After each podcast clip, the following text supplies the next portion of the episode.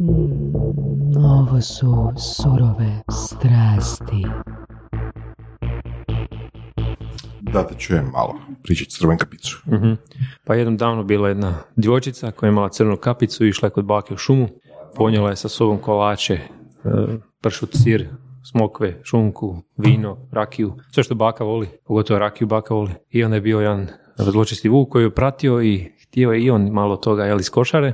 I tako, pratio je, pratio i onda u jednom trenutku, ako se dobro sjećam, su se suočili. Pa je on nešto pitao kao onako prijetvorno, kao pa gdje ideš djevojčica, ali ti mogu ja pomoć malo nositi tu košaru. On kaže, idem kod bake, sve ispričala, ne uopće razmišljala. Sve mu rekla i šta sad vuk?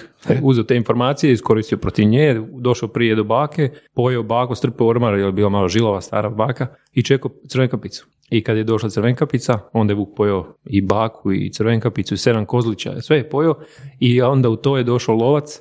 Sad ne znam odakle se on pojavio i zašto, kak je on sad skužio da je to se sve dogodilo. Došao je lovac i rasparao vuka, svi su živjeli sretno nakon tog čina ritualnog. Da, zanimljivo, recimo, što tjedan dana živiš u vuku i onda si živiš sretan do kraja života. Pa onda znaš cijeniti neke stvari u životu malo bolje. Kao nakon sedam dana u trbuhu vuka. Znaš koliko malo ljudi zapravo zna ispišati crvenkapicu? Pa davno je to bilo.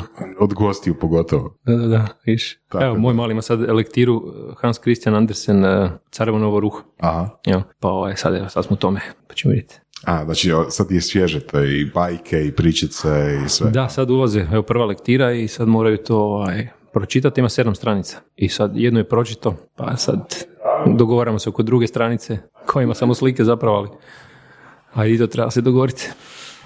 E, da, pregovaranje, a? Mm. E sad ne znam je li ovaj mikrofon, možda će biti bolje za malo nekako. Dobro, ne? Samo se još malo makne. Silvio je jedan od rijetkih gostiju koji je ispričao crvenkapicu zapravo. Čekaj, stvarno si ispričao crvenkapicu? Pa evo, skoro sam. Kako se kaže, crvenkapica ili crvenkapica? Ja sam crvenkapica. Dobro, ja sam crvenkapica. Crljenkapica. Crljenkapica. Uh, znači ovo na engleskom ako bude trebalo. Da.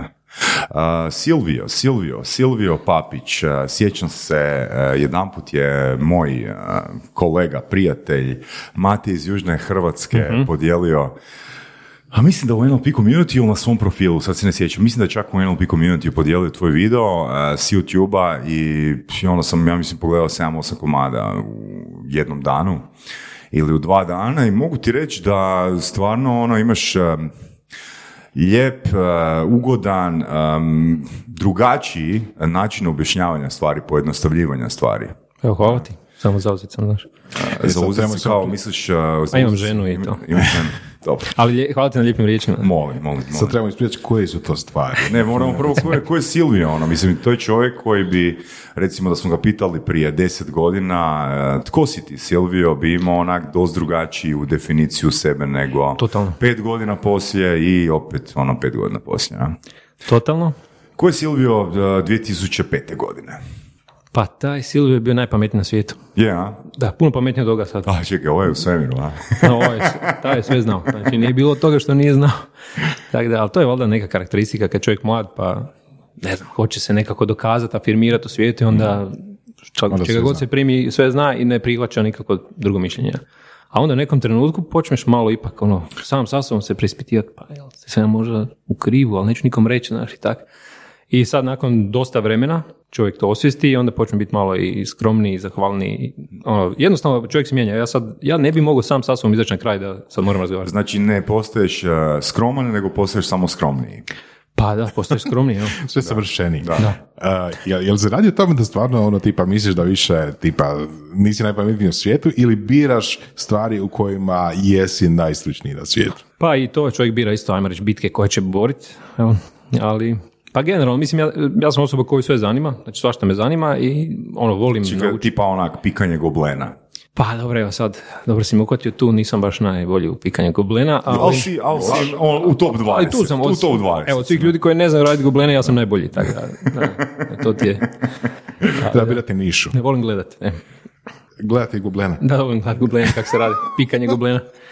Ali, da, nije, pa puno me toga zanima, ali opet nije baš za pikanje, pikanje gublena, nego ono stvari koje se događaju oko nas. Dakle, ono, št, društvo najviše, dakle, kako društvo živimo i kako mi to mijenjamo, u kojem smjeru idemo. Dakle, to je zapravo ono što je bitno za sve nas. Znaš, što ću te pitat, spomenuo si jednu riječ, odnosno frazu, sve me zanima, ok, sve je generalizacija, mm-hmm. ali um, ajmo reći zanimanje kao ono, motivacija da nešto istražimo. Da li vjeruješ u talent? Riječ talent ili pojam talent? Pa ja bih rekao da vjerujem. Ok, u kojoj mjeri? Pa, imaš neki primjer? Pa mislim, vidi se to još kod male djece da je netko za nešto, tak se to kaže. Vidiš da mali brže trči od ostale djece, pa očito ima nešto što mu daje prednost nad ostalima. Mm-hmm. Ili bolje kuži matematiku ili tako neke stvari. Više A T P-a, bolje mitohondrije. Da, midiklorijana i tako, e. o, sila jaka u njemu, ali stvar je tom što ako samo ostaneš na talentu, onda, mislim, svi drugi te prežu u strude. Ja imam takvih primjera sa studentima, znači oni koji su uporni, na kraju budu, budu bolji od ovih koji su ono, generalno bolje kuže stvari i svačaju, zato što je uloži puno više truda. Sad, u kojoj to mjeri zaista utječe na to kako će osoba, ajmo reći, završiti u životu ili uspjeti, to je sad teško reći. Ali... Dobro, ok, sad si spomenuo ono par pojmova oko koji bi te mogli ispitivati. Ajde prvo nam odgovori što je za tebe uspjeh, uspjeh u životu. Pa evo, za mene osobno je na neki način taj put koji iza sebe ostavljam, ne, taj nekakav trag koji ću... Kao legacy?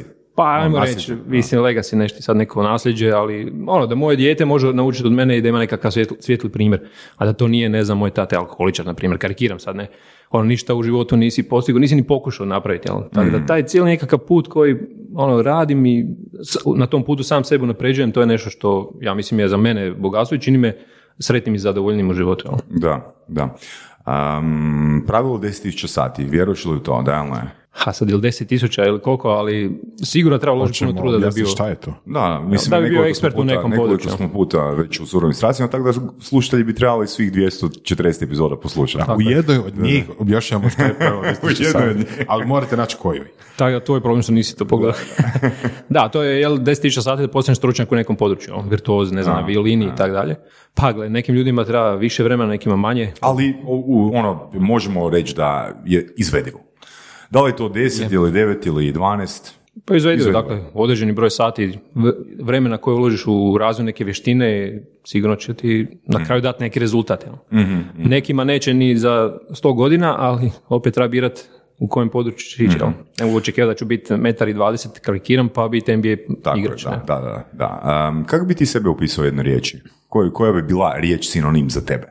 Učenik. Učenik. E kako predvidljivo si li? Pa, kako predvidljivo? A nekako to val tak dođe čovjeku. Da, da. Uh, ok, na, na tvom YouTube kanalu, ono, jel bi rekao ti, ja bih rekao da ono ima dosta različitih tema, znači od... Uh, Uh, filozofije, pa i čak si objašnjava ekonomiju, pa razlike, ono, znači, koja ko je definicija ovoga znanosti, znanost, ono, usporedba sa astrologijom, stvarno, ono, kao što sam rekao u samom uvodu, uh, jako pitak način uh, objašnjavanja stvari. Koliko, da, koliko imaš, di, di, koliko daleko sežu tvoji interesi? I da li, da li si spreman svaki svoj interes ono pokriti u, ne znam, svom predavanju ili u svom YouTube videu?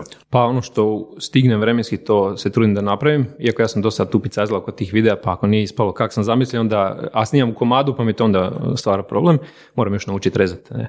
Ali, da, pa ne znam, te stvari koje me zanimaju, ali ovo što si sad spomenuo, filozofija i znanost i, ne znam, usporedba sa astrologijom, dakle, ja kad sam prvi put čuo za to, to je relativno nedavno, prije možda sedam osam godina, sad ne znam točno.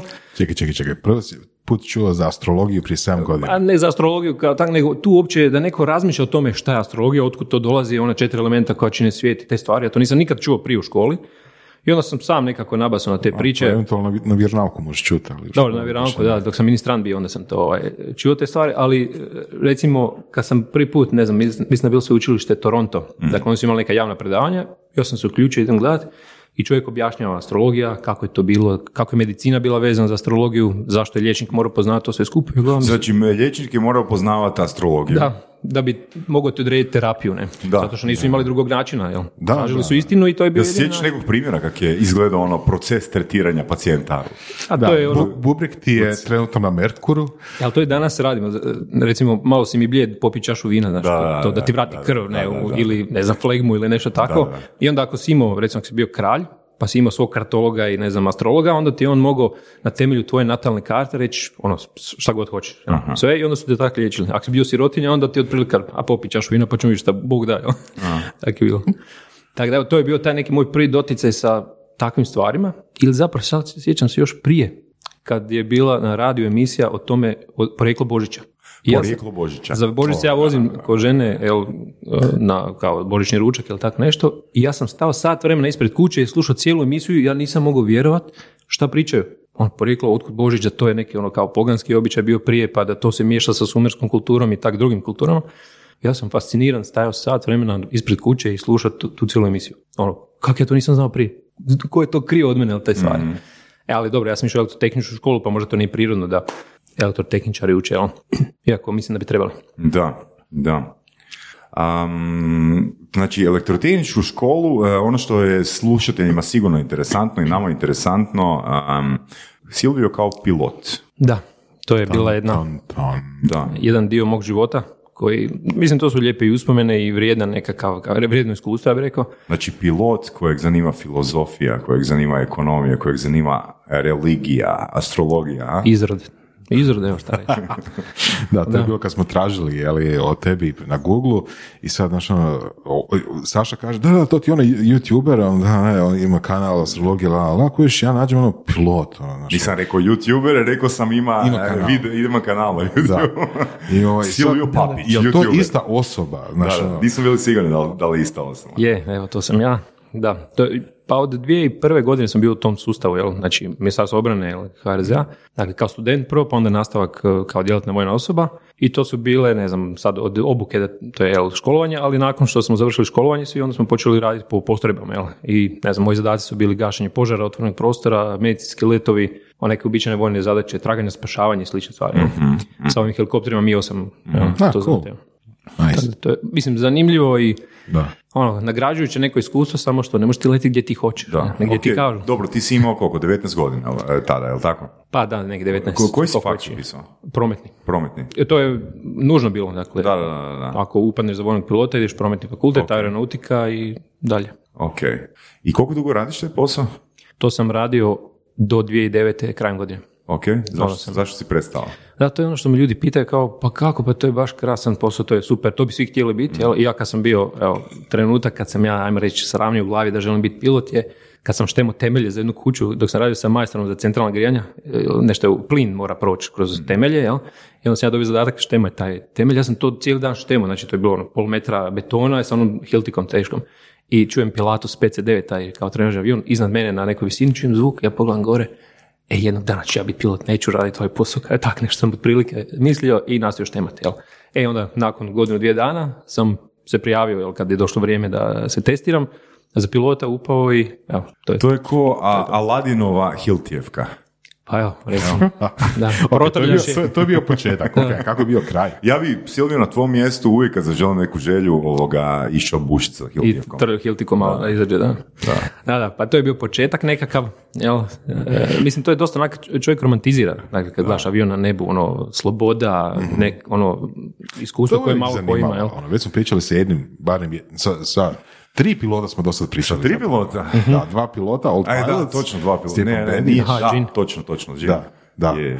I ovaj, nikad nisam pitao to pitanje, ali to me ih zanimalo. Znači, jedna stvar je a, to, to prostranstvo neba i letenje i ono, prekrasni prizori, oblaci, zalazak sunca, izlazak sunca i to skupa kojiš. A druga stvar je što ono, imaš rutu i ono, ideš tamo gdje ti kažu mm-hmm. da ideš. Da, to je taj dio koji ovaj, ljudi ne vide, dobiješ naređenje, nekako je naredbu i to izvršaš, to je zadaća. Ne? Mislim, i to sve ima smisla, ali ti se pripremiš i radiš na tome da budeš najspremniji za tu zadaću, ali na, za nakon nekog vremena više ta, kak bi rekao, romantika i ta dječački zanos ti zamijene neke druge stvari. Jel? Pa onda ono, dođe, dogodi se život, jel? Ono, žena, djeca, gdje ćeš, šta ćeš. Znači obitelj, obitelj je bilo ok, dađe. Pa jedan od bitnih razloga je to, a drugi možda čak ono, temeljni razlog je neki smisao u tom što radim. Jednostavno, evo ja osobno, znači svaka čast ljudima koji to i dalje rade i koji se trude da to, da imamo sigurno nebo, ali ne znam, meni je to bilo nešto gdje mi je falilo, kao ono, moram na drugi način se nekako ostvariti nešto, jel? Znači ne mogu biti samo, ajmo reći, alat, evo, to je ja. moja vizija bila i onda još pogotovo kad na dežurstvu jedna scena, ja sjećam ovako, ležim u krevetu, gledam nebo, mjesec, jel, onaki, ono, razmišljam kako mjesec, kako to lijepo izgleda i pogledam, osvijestim, pa i rešetke su između mene i neba, ne? Jer u vojarnama imate rešetke na prozorima, jel? I uglavnom ovo gdje sam bio u divljama, to su rešetke na tim prozorima. Ja gledam, pa čekaj malo, pa ne želim gledat mjesec iza rešetaka, ajmo to tako reći. Mm. Sad, mislim, to, je, to su neki momenti koji se ja sjećam, ali to je puno, to je cijeli kontekst bio da na kraju ja odlučim, idem van, iako niko te nije podržavao, mene niko nije podržavao, kao bravo, to daj otkaz, ideš van na tržište rada, jel? Kao šta ćeš raditi drugo? Ono, školovan si pet godina za pilota, kako će sad, ono, da, nemoguće, da, to je nepojmljivo da sad čovjek odluči promijeniti karijeru, ne da Bože da radiš nešto drugo. To nešto si bio relativno mlad, dvadeset osam da, godina. Pa upravo to. Pa znači, čovjek koji ima, ne znam, dvadeset pet, šezdeset sedam, nije, jel, koji je mlad, pa nema se čega bojati, jel?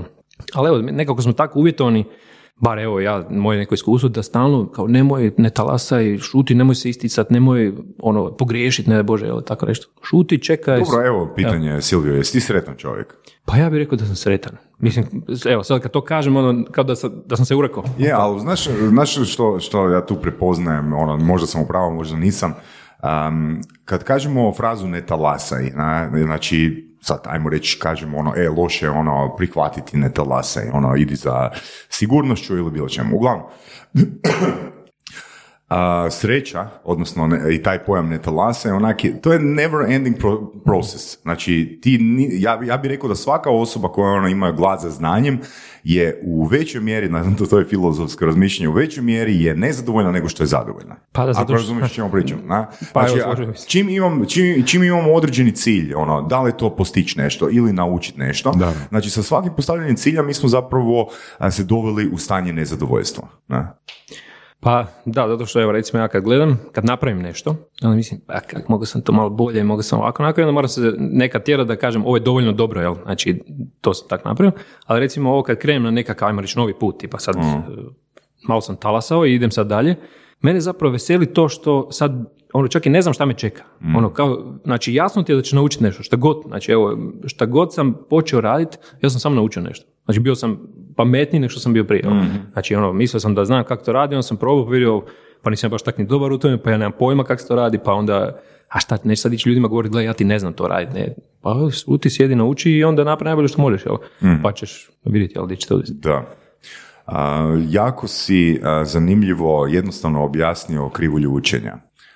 Na, u jednom svom predavanju, uh, onaj dio kad ono, misliš da sve znaš, već smo načeli... Da, Dunning-Kruger efekt. Da, tako je. Da, evo, to je isto nešto što nisam znao i prvi put kad sam čuo, sam rekao, pa zašto ovo mi nitko nije rekao da to tako funkcionira? Jer sam se sretao s ljudima koji su takve, ono, glupa planina, jel tamo na videu nacitao sam kao glupa planina, i taj put... Što je glupa planina? Pa to je tak, jel, krivulja Dunning-Krugera kako ide, znači prvo... Dotaknemo se neke teme, evo recimo, ne znam, chemtrails, nije bitno, ili bilo kakav ono, kao teorija zavjera, to sad tako kažem pod navodnicima, dakle nešto što je novo za nas i sad, ono, pitaš se kako ja to nisam znao, ideš istraživati i sretneš par ljudi koji o tome isto mantraju, jel, pričaju, i ti kažeš, e, to je to, ja sad već nešto znam i ti si postao automatski glasnogovornik te ideje i sad ti to na sva zvona, ti si glavni, šta god nekog zanima, ti ćeš mu reći. I u nekom trenutku čovjek ako je zdrav u glavi, jel, ako je malo skroman, iskren prema sebi, on će reći, pa dobro, možda baš ne znam to sve, početi učiti i onda kad dođe do tog vrha gdje mu je samopoznanje najveće, a znanje je relativno nisko, onda bi on trebao početi se spuštati, jel, dolje niz padinu i reći, ajme, pa ja ništa ne znam, i učiš, i što više učiš, vidiš da zapravo ništa nisi znao i onda ti samopoznanje pada i u nekom trenutku si u toj donjoj mrtvoj točki, ajmo reći, gdje više ne možeš niže ići i sad stvari koje srećeš su, ok, već je poznato, već kužim, sad dost, osjetiš da nekako da si istražio već dovoljno i onda polako počneš zapravo tek učiti, jel? I tamo se na to stavio kao put prema, ne znam, mudrosti koja nikad ne završava. Ali da, to je dosta često, ovaj, ne znam, ja sam dosta puta doživio, jel, od ljudi recimo u, u vojsci, pogotovo u, u vojsci zato što je tamo sustav koji je krut i ti slušaš naređenja osobi iznad tebe. Nema tu sad da ti preispituješ je li on kompetentan, je li on zna šta radi, no je to je naredba i ti moraš to raditi. Ne? I to je isto problem za osobu koja želi propitati stvari. Pa čekaj, ajmo vidjeti je li to najbolji put. Ne, šuti i radi. Da. Ali možda dosta... to je... Odnosno, u toj metafori zapravo a, pričaš o ljudima koji nisu... nisu došli, odnosno nisu prestali imati samopouzdanje nakon što su došli od tog vrha, ja tad skuže da ne znaju. E pa to su oni koji zapnu gore na tom vrhu. Na tom vrhu ili koji nastave tom putanjem gore bez uh, pokrića, recimo. Jel? I onda je najpametniji i ništa ga više ne zanima, dakle ne prihvaća više inpute, mm. dakle ja sam odredio svoje mišljenje o bilo kojoj temi, jel? I to je to, ja znam kojeg oblika je recimo zemlja ili ja znam šta god i ja ne odustajem od toga. Nema toga što će me razuvjeriti. Ja, to je problem. A, jel po tebi, recimo, Trump primjer Dunning-Krugera? Pa, možda. Dobro pitanje, da. Pa u nekom, da, u nekom, da, obimu je. Da. Ali dobro, on je čak i tu... Je, i, puno kompleksnija priča, oni drugačiji. Šta, šta misliš o ideji fake it until you make it? Pa može, meni je to više Trump. Može pomoći na tulumima, recimo. Kad dođeš pa te nikako ne paše, najrađe biš u kući, onda počneš plesati kao budala i nakon nekog vremena nešto proradi u tijelu i dva, tri pića i evo sad si glavni na tulumu. Jel? I onda se čudiš, kako vam, zašto vam nije dobro, pa dajte vi malo. Tako da ima to nekog smisla, ali možeš ti fejkat koliko hoćeš ako ne znaš nešto. Džabatine. Mogu ja fejkat da sam košarkaš, ali ja nisam košarkaš. Jel? Ili stolnotenisač. Pa toru vještinu je teže fejkat. Ono... Da. Treba, treba demonstracija, ali znanje. Pa da, priču nekakvu. Priču nekakvu, ono smisli to. Pa evo, imali smo takve primjere kod nas na političkoj sceni, stranke koje su skočile, ono, ja sam se u nekom trenu zabrinuo kud idemo i onda sljedeći tren, ono, sami se razmontiraju, jel? Jer, ono, mislim, kad čovjek pogleda, jasno je bilo da to ne može trajati. Ali puno ljudi je pošlo za tim, ne? Da, uh, vezano, vezano na to, mislim, imaš videoklipova o Flat Earth, da li, da li zemlja ravna ploča i uh, da li zemlja okrugla. Pogledamo spomenuti kako se zove YouTube kanal. Uh, naravno da hoćemo. Kako se zove YouTube kanal? Silvio Papić. Baš originalno.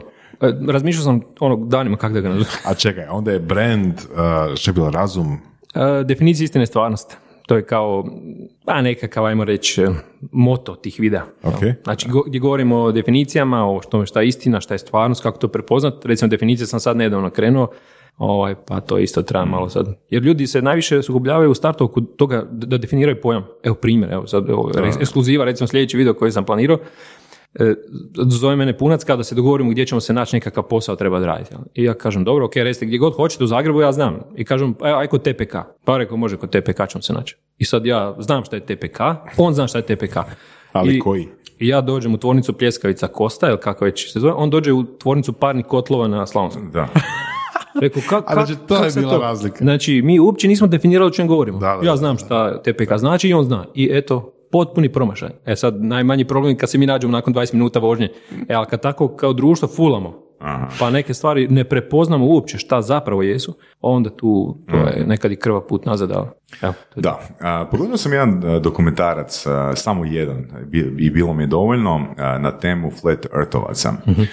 Mislim na Netflixu ili H B O, ne sjećam se uglavnom. Um, ono što je meni bilo interesantno u tom dokumentarcu, ti ćeš sigurno to znat dobro objasniti, meni je bilo šokantno da Flat Earthovci, odnosno imao sam svoju pretpostavku da su Flat Earthovci pod navodnicima rođeni, odnosno da su odgajani da vjeruju u Flat Earth, ali zapravo uh, Flat Earth Society ono jednostavno konverta, odnosno prekrst, pre, preobrati ovoga. Ma, dobro, mislim da to što ima više stvari. Neki su tu jednostavno zbog revolta, ono, znači, mm-hmm, nije da. Možda da vjeruju to, ali da, da, da, ono, ja sam protiv Trumpa i sad ću ja, ono, zbog toga inat, jel, biti Flat Earth, da, nešto da. Je, ima, ima svega i preobratite. Mislim, kad pogledaš argumente, ne možeš da se, da se preobratiš, to ti je jasno. Da. Ali, da, ima, ja u tim komentarima koje sam imao, biti to meni više krenulo kao istraživanje za, za ovo što radim, studij, jel? I onda se pokazalo kao zanimljivo, pa sam napravio nekoliko videa, s tim da onaj nulti kao prvi video je zapravo gdje ja objašnjam kako bi trebali pristupiti istraživanju i to je zapravo najvažnija stvar. A tema koja je, to je nevažno, mislim, ako ti radiš sve kako treba, to će se, istina će se pokazati, jel? Ali problem je kad pročitati komentare, to je bilo, ne znam, nekoliko tisuća sad možda komentara, ja sam rekao u nekom videu koliko, koliko sam ih analizirao i ja sam izvlačio logičke pogreške, jer sam prije toga radio i paralelno s tim video logičkim pogreškama i to je bilo nevjerojatno kako ljudi ne vide uopće, mm-hmm, znači pogrešku u svom razmišljanju. E, imaš prim, par primjera možda? Evo recimo, čovjek, znači jedan tren objašnjava da, sad kak je bilo, ne, ne možeš vidjeti Chicago preko uh, onih jezera zbog, odnosno da ga vidiš zato što je zemlja ravna, ne zbog atmosferske pojave, uh-huh, a onda sljedeći tren nakon, ne znam, minuta objašnjava kako brodovi zapravo nisu sakriveni zbog zakrivljenosti zemlje, nego zbog atmosferske pojave. Uh-huh. Znači, da, da, da, obo, atmosferska da, pojava je iskorištena i za jedno i za drugo da ide da, u njemu da, korist. Da, da, da. Ja znam, pa čekam, ali kako kak si sad to uspio napraviti da ne, da ne kuriš? Onda ili znaš šta radi, pa namjerno to tak radi, ili uopće ne kuri. E sad, nije problem kad pojedinac to ne zna, ne razmišlja i tako dalje, pa napravi neku štetu sebi, ali problem kad takvi ljudi recimo dođu na poziciju moći u društvu, recimo neka stranka koja dođe na vlast i kaže pa zašto ne bi mi samo štampali novce i dijelili ljudima? Pa evo rješenje, kako se to niko nije sjetio? I onda ljudi kažu pa bravo, pa da ima smisla. Pa da, da. Kak ima smisla, jel? Da, da. Ja, to je, to je problem. A ima takvih puno, pa onda ad hominem, recimo napad, ono vrijeđate, ti si da. glup i zato sam ja u pravu. Danas ima jako puno izvora informacija pod navodnicima. Znači, pod navodnicima je izvora i informacija. Uh, I jedan problem je kako razlučiti između onih koji su ok ili nisu i šta to uopće znači, da se vratimo na definiciju šta je to dobra informacija, ok informacija ili nije. Recimo, tvoj YouTube kanal je jedan od, sad, ako gledamo samo Hrvatsku ili regiju, manji broj, ako gledamo na svijetu, ono jedan od milijuna sigurno kanala ili, ili stotin tisuća barem, koji se bave uh, evo, recimo debunkingom ili širenjem nekakvih znanstvenih činjenica, informacija, edukacijom. Uh, što misliš o tome u kontekstu da teško je danas naći nekakav authority kome se treba vjerovati? Da, to, a to, ja bih rekao da je to čak i opasno. Jer, mislim, naći ili ne naći? Pa sad naći nego da, da ga neko odredi. Jel? Ko će, taj, ko će biti taj koji će odrediti šta je fake news? E, znači meni je tog strah to, više to, nego te čekao. Znači, da svaki pojedinac... Jesi, mislim, neko može reći tvoj kanal je fake news. Može. Hmm. Jel? Zašto? Zato što Moj ima ovih, ovih drugih pedeset tisuća kanala koji govore suprotne stvari nego tvog. I onda pitanje, kako znaš? Kako znaš da, da, da to što ja govorim je pogrešno, a da je ovaj u pravu? I zašto njemu vjeruješ, a ne meni? Koji je taj proces u tvojoj glavi bio da ti zaključiš? Uh-huh. Ovo mi ima više smisla. I obično to fali. Jel? Ljudi samo preskoče taj dio i idu na prvu, jer vjeruju kao, pa da, ovo mi ima smisla, bez nekog posebnog razmišljanja, neke analize statističke, vamo tamo. I to mi se čini više ide u smjeru, što je Saša rekao, znači nekakav odgoj, nekakve ono pred definicije, pred učenje, jeli?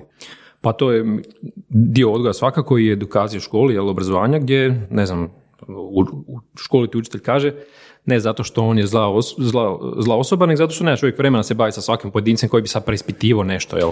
Pa ja sjećam kad sam bio na vjernauku u crkvi, dok sam bio ministrant, ja pitam veličasnog, pa šta je ono neka klasična pitanja, jel Bog može stvoriti kamen koji ne može... Jel zemlja ravna? Pa ne, nije bilo to, ali ono te neke kao logičnosti, pa koliko je Bog moćan, kako je on sam sebe stvorio, ne znam, te neke stvari. I ma, ovčice i čvrke. Ok, meni jasno da čovjek ne može sad samo debatirati o tome. Jer... Čekaj, čvokat, čvokate na ta, na to je bilo, pitanje. Ali to je bilo kao normalno njemu. Čvokate da. Za svašta te čvoko. Ovčice Božije i tup tup čvrke po glavi. Mislim, nije to bilo ništa strašno, nego to je jednostavno tako bilo. Ako nešto šta god pogrešno napraviš, dobio si čvrku. I ti ovaj koji... Tor, to je Pavlov, koji... to je Skinner, na? Ano, tučete se oba domiranja, malo kazne. Ja, i to je tako. Tako da recimo, evo, ta pitanja i nikad ne, ne dobiš odgovor, ne? Ili kasnije u školi, pa Ustav, šta, zašto, šta je Ustav? Ne, šuti, nauči tih osamdeset ili koliko već točaka i kupi taj, tu knjigu i tako dalje. Ono, gledaš, nije ti jasno šta se događa. I onda nije ni čudit da ljudi kad dobiju slobodu, ajmo reći da, da više nikoga ne kontrolira, evo sad istražuju svijet, onda on kaže, e, ajmo vidjeti sad kojeg oblika zemlja, sunce, on vaš sačava, utvori da je to ravna ploča. I onda krene da je ravna ploča i još usput je šuplja. Kak to? Jer da bi bila šuplja morala biti kugla, ne, ne, ne, nema veze. To, to je posebna priča. Prvo ravna ploča, tu sam u pravu i sad sam u pravu da je šuplja. Evo, tako obično. Tak, da. Ali ima ljudi koji, znaš, evo javi mi se nekad na Facebook, kaže nisam htio javno napisati. Kao nije htio doći komentar, val ga neko zna iz te zajednice. Da ga ne prozoveš. E, pa nisam nikog prozivan, ni, nije mi to, nije bila namjera da sad nekog osobno nazivam. Prozivam zato što dosta puta mi se čini da ljudi jednostavno neki ne znaju dovoljno. Evo, čovjek nije znao formulu za opseg kruga. Znači, ne zna, formulu, ne zna kako se računa opseg kruga i nije mi vjerovao, u jednom videu sam nešto računao, sad ne znam koji je to video bilo, neka logička pogreška. Ja izračunam bio, da, zadatak je bio da šta ako zamislite da imate metalni obruč oko ekvatora, okay, i prerežete ga i ubacite jedan metar. I koliko će se taj obruč odignuti od površine zemlje? Ja sam tamo dao neke, ne znam, deset izbora i jedan točan. I sad ja pustim ljudima da razmišljaju i nakon što video prođe, ja kažem točan odgovor je, ne znam, šesnaest centimetara ili tako nešto. I on odmah na prvu, ne, to nije točno. Pa rekao, znači na internetu si mogao si stati, izračunati, znači nisi morao ništa reći, niko te niš ni pitao i on napiše nije točno, to mora biti, kaže neki broj. Pa rekao, hajde, ajmo izračunati, evo, formula, to sve. I na kraju izračuna nekako i kaže, pa da, evo, moram reći da si bio prav, to je bilo prvi put da je tak, taj čovjek komentirao, ali više, on nije zna formulu kruga. I to je najjednostavnija stvar. E sad, kako očekivati neko ko ne zna formulu za opseg kruga, koja je, mislim, jednostavno svako može je utvrditi ako hoćete, da sad ta osoba promišlja o tome ko bi trebao voditi društvo od sljedećih pedeset godina, na temelju čega, ja sam ne znam na temelju čega, mm. a nikad ga niko nije naučio. Nego, ti znaš kada je počeo rat, ali zašto, kako, kontekst to... A gle, to je za kasnije, to ćeš, ako Bog da, jedan dan. Ja. A gle, mislim, s obzirom da jako malo toga znamo generalno, ono, znamo stvari, pitanje isto do koje mjere koje nas interesiraju, prema kojima ono, jednostavno ono, imamo strast. Velika većina naše svakodnevne komunikacije je totalno ono površna i svodi se na neka generička uvjerenja koja smo pokupili usput, ne? Mislim, kad bismo pričali samo o stvarima koje, u kojima smo dobri, to bi bilo vrlo štura komunikacija i zapravo ne bi se s puno ljudi mogli poklopiti, naći na istoj razini, na? A zato ljudi ne, ne razgovaraju, ne znam, o... o vremenu, nogometu, na? Da, da sad neko dođe sa mnom i sad ćemo razgovarati o, ne znam, računalnim mrežama. Da. S kim bi razgovarao o tome? Ne da se ni meni razgovarao o tome. Znači, kad dođem doma, hoću razgovarati o vinu i pršutu, ne znam, ajde, ili ti dobar, ajde, vidi kak je ovaj fin, da, kako dobar sir, znaš, ono, isto kupi, kupi, to su neke teme. Da. I onda tu i tamo nakon par čaša dođemo do ovih koje su sve prisutne teme, mm-hmm, i malo ko zna nešto posebno o tome reći, ali onda sad mi imamo svoj stav. I onda kad pređe ona granica gdje ja se ne raspravljam s tom idejom, nego s tobom, onda kad ti si kriv za ovo i sad ću ja tebe pobijediti, mm. ne znam kako, glup si, pa tu ćemo, da, tako ćemo krenuti. Da, ok, um, ja bih da još malo pričamo, ne mora biti primjer Flat Earth, ali da pričamo o promjeni uvjerenja. Znači, ajmo, evo, da se vratimo, ono, ajmo uzeti osobu koja vjeruje da je zemlja ravna ploča, kak ona može, pod kojim uvjetima može promijeniti svoje uvjerenje? Evo, meni se čini, to sam napisao jednom čovjeku u komentaru nakon rasprave, ne znam koliko komentara, i trudim se odgovarati ljudima da im da li ima nekog materijala da ja nešto izvučem korisno iz tog cijelog razgovora. Ja kažem na kraju čovjeku, gle, znači ovo, ovo zaista nema smisla. Dakle, nema nikakvog načina da ja vas uvjerim u ovo, zato što vi niste mene odabrali kao izvor informacije. Znači, on uopće ne želi da mu ja otkrim istinu.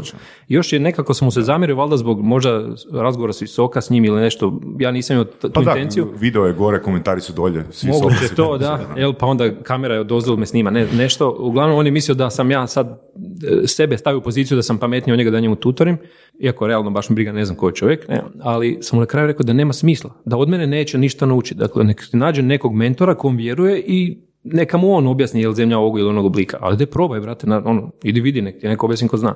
Jer on ne vjeruje u te moje analize. Ja rekao, dobro, mislim, ja sam samo jedan dio uzeo kako Jupiter mora izgledati ili mjesec, da, da. planete zemlje koja je okrugla i ravna ploča. I to, znači, to je sad stvar. Da, da sam sebi neko objasni kako to mora izgledati, a onda tek im naći odgovor. A ono što mi napravimo, ja znam koji je odgovor i sad ću to komunicirati, umjesto da stane, hm, ajde vidi kako to mora izgledati, pa onda šta god da ispadne, ja ću to prihvatiti kao odgovor. Samo da to napravimo, to bi već bio dobar korak. Ali mi idemo napak. Da, ali to zahtjeva razmišljanje. Ja je već puno i članaka da. Knjiga napisana na tu temu da je zapravo razmišljanje teško. Ali tu je važnije, to, to što si rekao, ako, ako uh, moram izvući je da je puno važnije razmišljati na taj način u promjeni, znači da dođemo do promjene uvjerenja, nego doživjeti konkretno iskustvo koje bi to uvjerenje eh, ono dokazno moglo srušiti. Znači, konkretno iskustvo nema takvu moć ukoliko je osoba ono tvrdo odlučila, čvrsto je odlučila vjerovati u neku svoju istinu. Ne? Da, to bo... Hoću reći, ono, otvorenost prema opciji da sam se pod navodnicima zajebo u svojoj procjeni, mm-hmm, je važnija nego konkretno iskustvo koje dokazuje suprotnost mog uvjerenja. Da, mi za taj put koji osoba mora proći je, je bitan. Ja? I još ako ima nekoga koga vodi taj neki mentor kom vjeruje, mm. to je puno lakše. Pa recimo sad mi pada na pamet film V for Vendetta, mm-hmm, gdje onaj glavni glumac, zaboravio sam kako se zove, onu žensku stavi u uvjete u kojima je on bio da ona da. pogleda svijet na, nje, na njegov način. Da, da, da. Znači nije ona znala da on to radi, nego to nekako iskustvo koje je sad njen put je zapravo nju promijenilo. E, i sad tako neke uvjete postići, mislim, ja to pokušam sa studentima kroz vježbe, ne? Mm. Da im, ono, dajem takve probleme nekakve gdje ja čekam gdje će zapet, ono, tražim ih i onda kad zapnu, e, onda mu ne dajem odgovor, nego ga pitam. Meni je najlakše kao nastavniku reći e, pet, tri, kad me pita student nešto. Kad me pita, ja njega pitam nazad. Pa dobro, kolega, šta vi mislite, a šta bi bilo da napravimo malo više toga? Evo, pa onda ne bi radilo. Pa možda ne bi radilo ni na ovoj razini, jel? I onda on razmišlja, nešto gleda, aha, ok, da, upravo ste. I onda on sam vidiš da se mijenja u glavi nešto i onda promijeni. Ali to su, opa, to su tehničke stvari, ne, ono, kako ruter radi, nešto. Puno je lakše sa tehničkim stvarima, jel? Gdje puno lakše, bijelo, puno ima struje, nema struje, nešto se okreće ili ne okreće. Znači, ne možeš slagati. Da. A ono što ljudi nemaju direktan dokaz, opipljiv na svojoj vlastitoj koži, mm-hmm, na primjer, eto, veličina zemlje ili oblik zemlje ili, ili nešto tako je totalno strano, što nema, znači niko se jako, vjerojatno, jako puno od nas nikad se neće rukovati sa Trumpom, jel? I sad možemo imati ima mišljenje. Korona. To. E, koliko se ću već i prošla. Zavisi koja teorija zavira ide. Da, da. Ali ovaj, nemamo, nemamo nikakvu iskustva, to mi sad možemo teoretizirati cijeli dan o tome. Je, i to je čak i vrijednosni sustav osobe, znaš, tu je uključen. Dakle, kad, kad se ljudi sukobljavaju u argumentima, to nije, obično nisu argumenti jer to niko ne priprema sad neko istraživanje, pa podatke, statistiku, ne bože, tak nešto naprijed, to malo ko to i zna.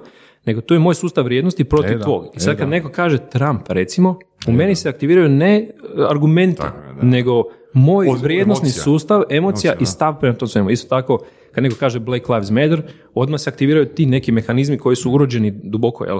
Znači nije da sad ja imam spremne argumente, aha, imam šesnaest koraka koje je unaprijed dobro ili loše ili ovi, nema, nema ko to ima spremno. Da, da, pa recimo ono, vrlo, vrlo jednostavan primjer. Ukoliko smo mi u svojoj glavi rekli ono, Trump je budala, na primjer, znači automatski ćemo pobrisati, odnosno odbaciti bilo koju rečenicu koju je on ikad izgovorio koja je pametna. Mm-hmm. Pod navodnicima kamen, pametna, ne? I tražimo znači, samo ono što nam odgovori. Što, što confirmation bias i idem tako, s njim, ja. Znači, da. Aha, ovo mi, ili cherry picking, to je ovo, znači ovo mi ne, ne odgovara i čovjek ide po internetu i kaže, ne, ovo mi ne valja, ne, e, tu je. I, mm. i taj trend, znači sam da to prepoznam, čekam, ja sam odbacio šest drugih izvora i našao sam koji odgovara čemu? Mom uvjerenju. Mm-hmm. Taj trend, a pa možda nisam trebao napraviti, možda sam trebao pogledati i ovih pet koje sam odbacio i razmisliti o njima. Ali to se ne dogodi, nego onda ja sam za jedne, ja sam za druge, to je crveni, crni, plavi, partizan, to je klasična podjela. Da, zapravo po ovoj, po ovoj temi koju smo započeli i lijepo nastavili, ono mož, mogli bismo možda izvući da ljudi danas ne traže znanje u, u toliko mjeri koliko traže potvrdu svojih uvjerenja. Na? Pa upravo to, ali ovo je teže traže znanje, znaš, ja, i nikad ti ne vredne to. Ali, ali to uopće nije moderno, mislim, to je, to je hoću reći, odvijek tako. Da, samo što danas to bolje vidimo. Samo što danas je možda brže. Da, puno brže. Danas puno brže možeš doći i do krive informacije i do dobre informacije. A znaš šta, čak i okruženje, sad malo možda skrenem, dakle, i okruženje u kojem živimo uvjetuje kako ćemo se mi ponašati. Znači, kad smo mi u udobnosti svog doma na internetu spojeni, jedemo čipsi, ne znam šta, možemo pričati šta god hoćemo i nema nikakvih posljedica. Ja, kad ti odeš, ne znam, na sjeverni pol, sad karikiram baš namjerno, i trebaš preživjeti u divljini, pa ne možeš ti izmišljati, lagati sam sebe, koga, moraš biti iskren prema sebi, reći ja neću izdržati u ovoj vodi, moram se, moraš raditi šta stvarnost diktira. A ovakvi s ove možeš pričati šta god hoćeš. Ko, kog briga? Vjerojatno si čuo iz onu ideju da zbog toga upravo nastanu, nastaju današnji sukobi oko stvari koje bi prije sto godina bilo nevažne. Jel? No. Uh, mislim, ili puno manje važne nego danas. Doslovno da se izmišljaju ono, točke konflikta između strana samo zato da bi jel, bio konflikt. E, ali tu se vraćamo na pitanje ono, da li si ti sretan, odnosno da li su ljudi sretni. Jer sreća nije pokretač promjena, nego nezadovoljstvo je pokretač promjena, frustracija, ili, odnosno, odnosno nužnosti. Znači, niko neće napraviti modifikaciju svog ponašanja ukoliko ne, se ne nađe u uvjetima u kojima se to od osobe traži. Da, mora se uskladiti sa stvarnošću. Misliš da izmišljaju, mislim, ponavljali smo, izmišljaju a, a, nesreću, odnosno izmišljaju neke stvari koje bi se svađali zato da bi se stavili u situaciju gdje se nešto mijenja. Jel da to smislu? Pa ja mislim da, ja mislim da čovjek koliko god da nije svjestan, da je to nešto duboko u nama, mi se moramo ostvariti. Znači, svaki pojedinac nešto u nama je da se moramo, kao neku svrhu da moramo ostvariti. Znači, šta to, kako, ono, nemiran si, jednostavno nešto ti ne paše, tražiš stalno. I sad ako puno ljudi je u takvoj stanji, to onda ide u apatiju i tako dalje, onda se bave tričarijama, da tako kažem. Jel? Znači, ono, nemaš pametnih posla, pa onda tračaš, pričaš o glupostima, onda izazivaš nekoga, tražiš kavu, kao da hoćeš, ono, u konačnici neku veliku kozmičku bitku u kojoj ćemo se svi ostvariti i sad, e, to je moj trenutak. Isto se u ratu događalo, ljudi, ono, bez razmišljanja su pohrlili negdje da se ostvare na neki način. I to je sad ono dublja tema, ali... Ali dosta dobra tema. Mislim, suprotnost tome je onaj primjer koji si rekao da si sad na sjednom polu, ide medvjed, ne bi razmišljao o tome, ne znam, ono... Nema tu, ima, nema, penjao se na... On je, on je, ne bi razmišljao, on je sit. On je da. Sigurno sit. Ali izgleda mi kao da je jeo malo prije. Da. Ima sjajno krzno, znači dobro se hrani. Neću spavat, moraš, moraš, baš moraš se uskladiti sa stvarnošću. Znači, ne možeš se praviti da to nije tako. Ne. Nemaš ta luksuz jednostavno. A, da, da, da. To dovodi do kultova među ostalima, jel da? Pa da, ljudi hoće naći negdje gdje to što oni vjeruju, kako je njihov sustav vrijednosti, uvjerenja i tako dalje, gdje će pričati s takvim ljudima. Evo ja, dok sam snimao video o ravnoj zemlji, sam pratio te druge kanale i ja sam znao gledati po četiri pet sati te... Ono, joinam se u... I nije te zelo, ha? Pa dobro, ja malo pijem vino, pršut, sir, ma, mislim, ono, igram se i gledam i če, ono, bude mi zanimljivo vidjeti kako ljudi razmišljaju. Znači, nisu to loši ljudi, znači, da se razumijem, znači, to, nisu, to su normalni ljudi, dobri, s kojima možeš o svem drugom razgovarati, ima svakakvi, ali, recimo, ovo što sam ja pratio, ali malo samo drugčije razmišljaju i meni nije jasno zašto. Ono, da, i da. Nije mi jasno kako oni ne kuže da nešto tu neštima i zašto jesi, ne preispitaju. Evo, čisto ono pitanje za tvoj ovoga bias. Jesi li možda ulovio neku rečenicu od njih s kojom si se složio? Barem početno složio. Pa da trebamo imati otvoren um, evo. Znači, to je glavno da moram imati otvoren um da bi to sve istražili, ja se slažem, da pače, naravno, znači ne mogu ja samo odlučiti kojeg je zemlja oblika. Što se zemlje tiče, ona je oblika kakvog je, bez obzira šta ja misli o tome. Ja mogu e, reći da je bilo... To me, to me podsjeća na jedan primjer um, ovoga, postoje dva lika, zovu se Bandler i Grinder, i oni su razvili određenu metodologiju i um, sad, ajmo reći da ta metodologija ima dvadeset tehnika. Oni su prilikom testiranja svake tehnike sebi u glavu sto, stavili uvjerenje, ovom tehnikom se rješavaju svi problemi na kugli zemaljskoj. Zašto su stavili to uvjerenje u glavu? Iz razloga jer su htjeli vidjeti koji je doseg te tehnike. Znači u cilju da, um, u cilju da izvuku maksimum iz određene tehnike, ono, isprobali bi sve opcije i rekli ok, tom tehnikom se ne rješavaju ti, ti, ti problemi, ali za ove probleme je ova tehnika savršena. Što misliš o tome? Da si jednostavno ono, imamo dovoljno otvoren um da početno krenemo s nečim, e, s ovim se mogu riješiti svi problemi na kugli zemaljskoj. Pa eto, E, naravno ti sam znaš da. da je to loše uvjerenje, da je to pogrešno uvjerenje, ali to bi značilo imati otvoren um početno dok ulazimo u nešto. Ne? Evo ja sam to zaključio dok sam igrao šah, mm-hmm. Znači nisam baš neki igrač šaha, ali imam sad snimam videa u kontekstu šaha kao život, kao šahovska partija, pa nešto što mislim da ima smisla iskomunicirati, možda kroz tu šahovsku priču da ljudima bude zanimljivo. I sad ja sam se razmišljao, ok, kako napravim tako glupe greške? Stavim kraljicu pored pijuna i ovaj pojede. Kako ne vidim da će mi biti šahmat? Ono, kako se te kao slijepe točke, moje razmišljanje nije dobro. Ja sam zapisivao si u Notepad kao tu neku američku tehniku kako biti bolji šak, šakovski igrač i kao korake koje moraš proći prije poteza. Pa recimo ovak ide. Pogledaj gdje ti stoji kraljica i da li joj netko prijeti. Ne prijeti, ok. Sljedeći korak. Pogledaj šta će biti ako neko makne figuru i postoji li neka skrivena figura koja će napast kraljicu. Ili... I sad tako, ne znam, desetak koraka.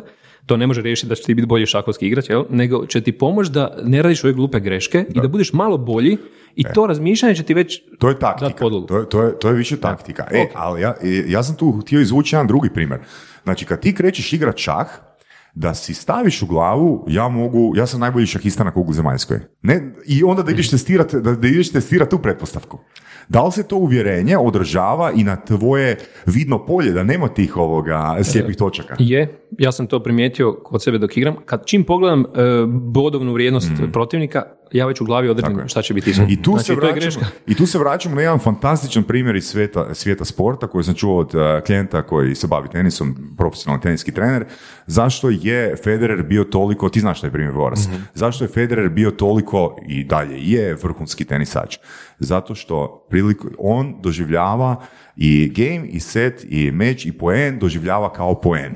Što znači da je u njegovoj glavi uvijek nula nula. Bez obzira da li je četrdeset ništa ili ništa četrdeset, on uvijek igra samo za jedan poen. Što bi značilo, prevedeno na ovu temu o kojoj pričamo, da je on čist od uvjerenja, da je čist od pretpostavki, čist je od vanjskih inputa. Znači on igra tenis u svojoj glavi. Odnosno nulte pozicije. Tako je. Pa ima to smisla. Ja sam razmišljao da si sakrim te, te bodove. Jer kad vidim nekoga za tisuću petsto, ja se uplašim doslovno. Ono, mm. Nije sad da počnem paničariti, ali nelagoda mi kaže, a ne, sad ću vjerojatno izgubiti. Ono, kao, jer do sad sam izgubio sto puta takih ljudi. Da. A kad vidim nekog tisuću dvjesto, kažem, a ja sad, sad znam šta će napraviti. I tu je ključna riječ moram. E. Da, da li moram, uh, ja mislim da je moram, uh, ok, filozofiramo, ali ja mislim da je moram super riječ za početak, ali da virtuoz u svoj, bilo čega u svojoj glavi nema riječ moram. Da, da, pa, da, to si, da, da. Evo, mogu složiti s tim, ima smisla. Ono je, kad ti si profesionalac, kad si virtu, virtuozu, nečemu, ti si ono flat line. Da, da, da. da. da. Čak da. sam zapravo puno bolju stvarima koje želim, a ne moram. Jel? Da, da, da, da, da. Uh, kad smo kod te liste, check, check lista, recimo stvari za provjeriti prije poteza ili tako nešto, uh, ja bi to gledao na, na, sa strane da je to nekakav shortcut, jel tako? Umjesto da sad razmišljaš la la la ili da si toliko već uhodan da ne moraš ni razmišljati, nego jel, podsvjesno više manje to rješavaš, imaš check listu. Check lista je zapravo nekakav shortcut do razmišljanja, ali bi se složio s tim. Tako štaka nekako. Nekako štaka, ja. Da. Ali isto tako su štaka i nekako i ono uvjerenja uh, ok, od nekakvih širih, tipa zemlja je prazna, šuplja ili, ili ravna ploča ili šta god, do nekakvih tipa, ne znam, ono, um, ne trebam dati žmigavac u prometu, jer niko to ne gleda. Ja vozim B M W, šta mi briga. E, mm. Znači nekakav shortcut koji, koji nekad je možda stvoren u, po, u, u prošlosti sa nekakvim prethodnim iskustvom koji sad više ne koristi ili nikad nije ni koristio. Jel?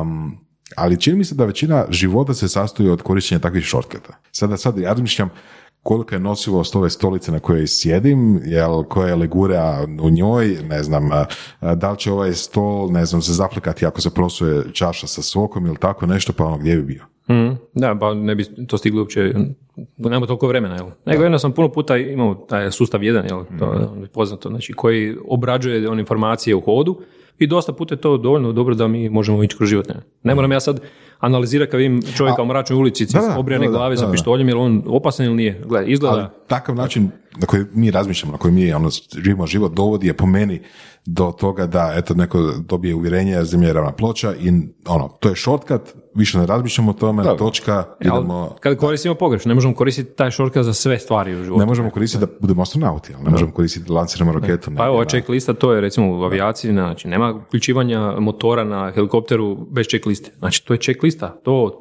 turbina, ovaj okrtaj, tlak ulja, znači sve se to mora provjeriti. Da, ali sad kad bi razmišljao, aha, avion ima motor, motor ima, ne znam, ventil, aha, taj ventil treba provjeriti, aha, to mu e, treba... Pa dobro, to je super primjer sa checklistama. Bilo bi fantastično kad bi nam Silvio ti dao primjer što je bila checklista za ispravno razmišljanje ili pristupanje rješavanju problema po tebi. Pa evo, recimo, ono što sam govorio u nekim videima, da čovjek treba biti sam sebi iskren. Znači, to je ono prvo. E sad, što je to? E. Kako je to stanje? Dakle, to znači da moraš biti spreman uzeti u obzir da si ti u krivu. Znači, jednostavno ne možeš se praviti da kad uđeš u razgovor s nekim, da si u pravu i cijelo vrijeme i praktički imate dualog. Jedan kolega mu je rekao kao dualog, ti pričaš svoje, ja pričam svoje i na kraju ništa se nije dogodilo. Ja sam ušao kakav sam bio, jel, i izašao sam isto kakav sam bio. Znači, jednostavno trebam stati i misli da nešto mogu naučiti od ove druge osobe, jel, to ono što je Jordan Peterson kaže, jel.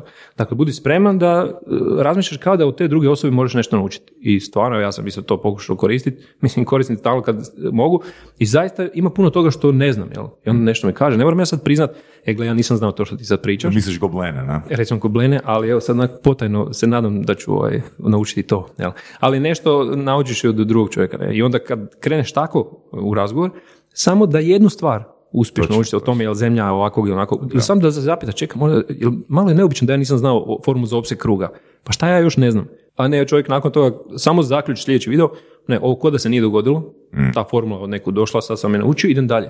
Ali i dalje vjeruje u isto što je vjerovao. Znači, nije to preispitivo, ono suštinu kao čekaj. Da, i to je onda, znači, checklista, znači biti prije, spreman prihvatiti ono drugačiju istinu, to, odnosno pretpostavku da sam u krivu. Da, da svakako, znači, da mogu... Znači moram biti naučiti. Spreman dakle da nešto mogu naučiti od druge osobe, znači to mm. sigurno, da s kim god razgovaram ili šta god, koji izvor informacije uzmem i moram biti dosljedan nekako, ajmo reći sad, metodologiji, ne, ali znači ne mogu samo zaključivati na prečac ili bilo kako. Dakle, sad ja sam snimio tamo dosta tih video o logičnim pogreškama i sad to nije nešto što treba učiti na pamet, kako bi rekao, da sad znaš dvadeset logičkih pogrešaka, nego ono čisto čovjek kad tako nešto proči, onda kao neki uzorak u glavi mu se malo promijeni i on zna, pa dobro, ajde ima to prespitati. Ok, da nisam možda samo uzeo neke stvari koje među odgovaraju, ne? E, tako neke detalje. E sad, da neke baš ono liste od pet koraka, pa ne znam, ja ne bi sad znao reći ništa tog tipa, jel? Pa dobro, ok, um, ja bi znao reći tri. Pa evo, samo se biti iskren, dakle, okay. Biti spreman da nešto možeš naučiti od druge osobe, druge izvora mm. informacije i koristiti nekakav, ajmo reći, objektivni pristup, koliko može biti objektivan pristup. Mm. Dakle, idem provjeriti informacije, usporediti informacije i onda odvagnuti, pitati za savjet nekoga, dakle, ne samo iz glave izvlačiti nekakve ono, zaključke koje... Da, samo kad je ta pristranost kad uh, pročitaš informaciju koja te više odgovara, povuče emociju, i jako je teško ono disocirati se od emocije, ono kad ti očekuješ, imaš taj response expectancy, ono to je to, to je yeah. moja, to je moja informacija. E, slažu se. Našao sam na dva mjesta, ono suprotno tome sam našao na jedno mjesto. To je to, isključuješ Google da ne bi našao na drugo slučaj. Našao si na dva mjesta i oba mjesta su bila dvadeset četiri sata. Ja, gledaj, još kad ti razgovaraš s ljudima koji slično razmišljaju, recimo da se vratimo opet na pet sati gledanja tih uh, drugih podcasta o tome, dakle, znači njima je super. Ugodno, oni se druže, ono, to je za frekvencija, oni su prijatelji, znači to je cijeli jedan svijet da, koji je dovoljan njima. Tako je, sad kad si to spomenuo, znači neka svjedočanstva tih ljudi, to community-a je da su dio tog community-a iz razloga jer je to prvo mjesto na kojem su se osjećali prihvaćeno. Interesantno, znači, jer to jedno uvjerenje je poveznica između ono tih takozvanih izgubljenih ljudi. Neću reći da su svi takvi, ali dosta njih je baš izgubljeno i ono nemaju prijatelja, nemaju svoj socijalni krug i to je ono jedno uvjerenje koje svima dovoljno čvrsto da ih poveže kao prijatelj. Dakle, ako te neko prvi put u životu u tom trenutku prihvati i kaže da. Ti si vrijedan i tvoj stav i gledanje svijeta ima smisla, dođi, prouči sa mnom, to je nekad, da, nekim ljudima to prvi put da ikad čuju tako što. Do tad su ti, si naš, ti si naš, e, i to je jako isto. Idemo da. zajedno Al, ostraživati svijet, ne? Ovo je relativno benigno, ali recimo što ako je takva grupa koja prihvati nekoga, koja prihvaća nekoga, ono neonacisi ili tako nešto, jel? Mm. Mislim... Da, to je samo je opet... Ista stvar, ali drugačiji da. ishod. Znači, samo to je sad stvar, šta znači taj pojam? Kako definiraš šta to je? Koje su karakteristike takvog osobe? Jer mi danas imamo da, dosta puta da. prozivanje ovih drugih da su nešto, a zapravo je stvar suprotna. Da. Znači ja vičem da si ti glup, a zapravo obratno, jel? Ili nešto tako, on je lopov, a ja sam lopov, jel? I to je ono, to je priča još kada se djeci priča. Tako da tu treba biti oprezan šta znači to, a ljudi su isto skloni, ne znam, vikat bilo kakve parole, bez da su razmislili šta to znači, koja je konotacija toga, jel to zaista tak, kak ja mislim, jel? Šta antifašista da. znači, ili šta je nemacista, da, da, da, ili, da, da, ili ne znam, Hitler je desničar, ja sam evo takve stvari čuo, ali zapravo nije, nego je ljevičar praktički, sada kada što analizirate te stvari.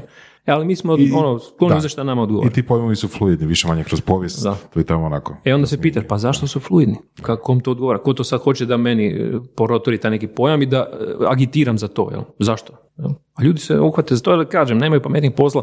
Znači, hoćeš biti dio nečega. Hoćeš ono, biti važan u svijetu, nešto smisleno napraviti u životu. Evo, mislim, ja tako razmišljam, želim nešto smisleno napraviti sa svojim životom. Sad, ne znam, da radim od sedam do tri, recimo, nekakav posao koji je onak rutinski, kakav god, ja ne bi bio sretan s tim. Jednostavno ne bi bio sretan. Jel? Malo ko može biti sretan, jer ne znam, meni na kraju to izgleda kao da ono, čekaš da umreš. Ok, plaća sjeda svaki mjesec, ujutro se kucam. A malo prije smo komentirali da zapravo svaki čovjek a, ide prema nekoj svojoj svrsi. Znači to što tebi ne odgovara sedam do tri ili meni Vorasu ne odgovara ono, sedam do tri, ne znači nužno da po svojim kriterijima ta osoba ne ispunjava neku svoju svrhu. Tu me podsjeća na primjer jedne, jedne a, epizode Crvenog patuljka.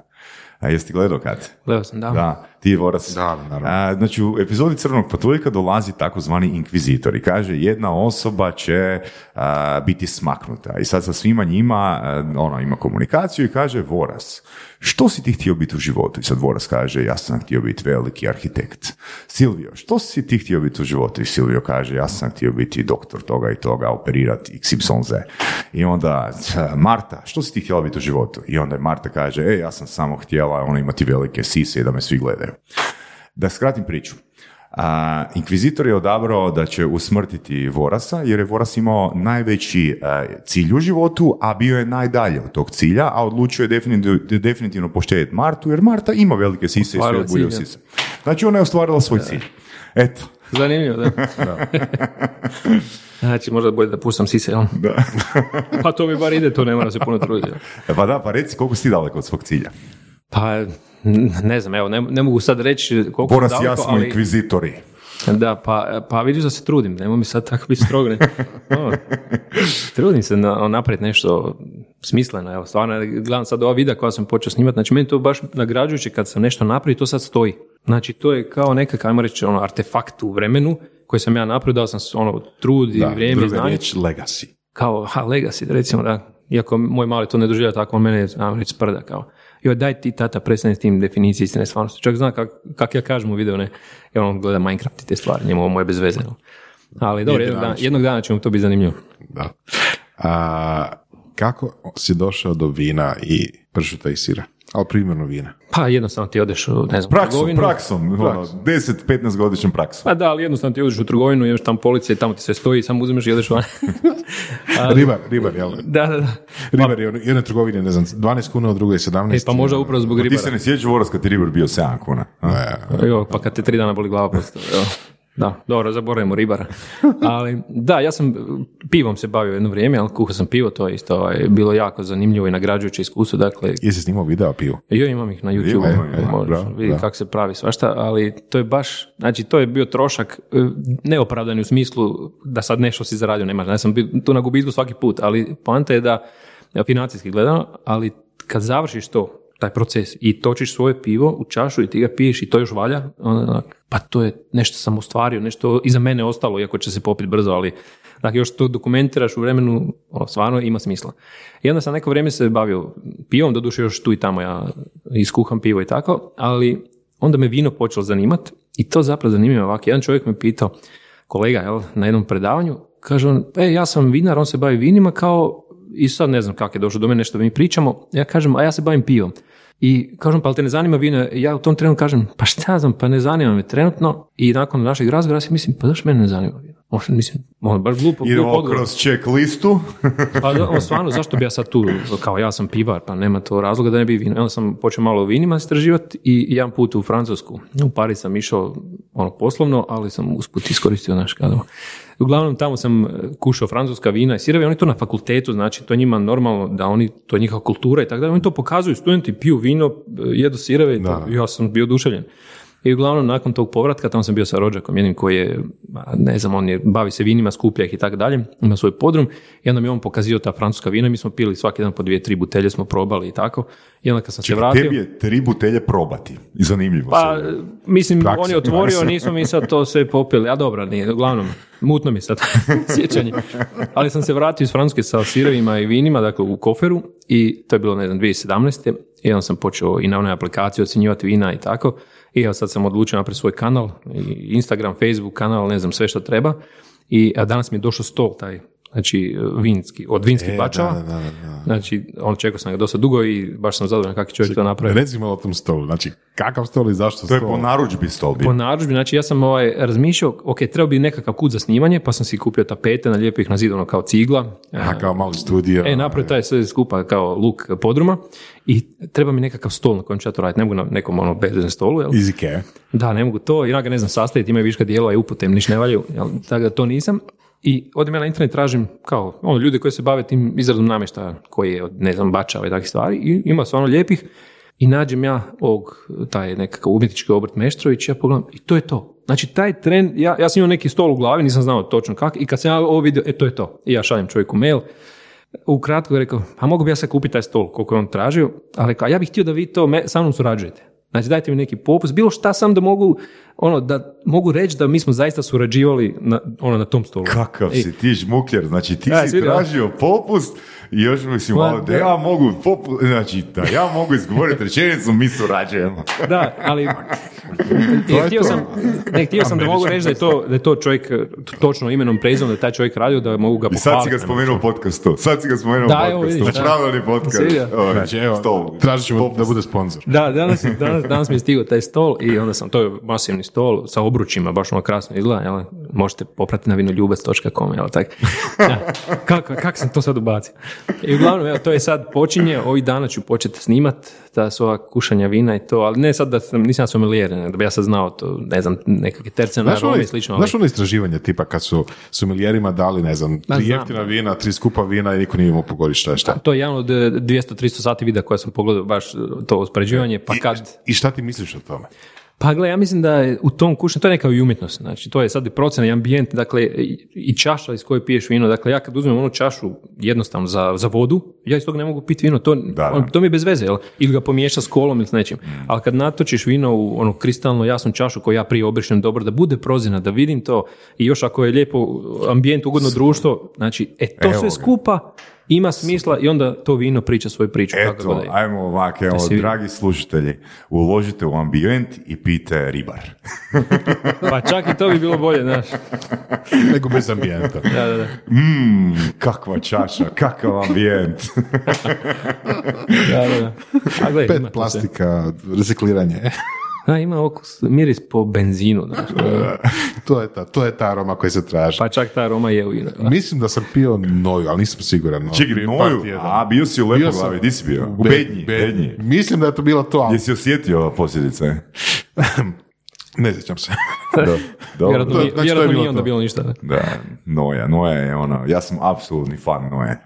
Noja točka com Slash, sad ćete noti.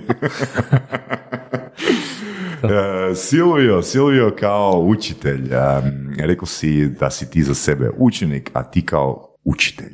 Koji je odnos učenika i učitelja u tvojoj glavi? Pa evo, sad ću vam ispričati jednu priču kako ja studentima pristupim. Mm. Znači, na prvoj godini faksa oni upišu, znači, moji kolegi u udoračalne mreže i ja znam naprijed ovako kao nekako ono baratolomiju, jel, stand.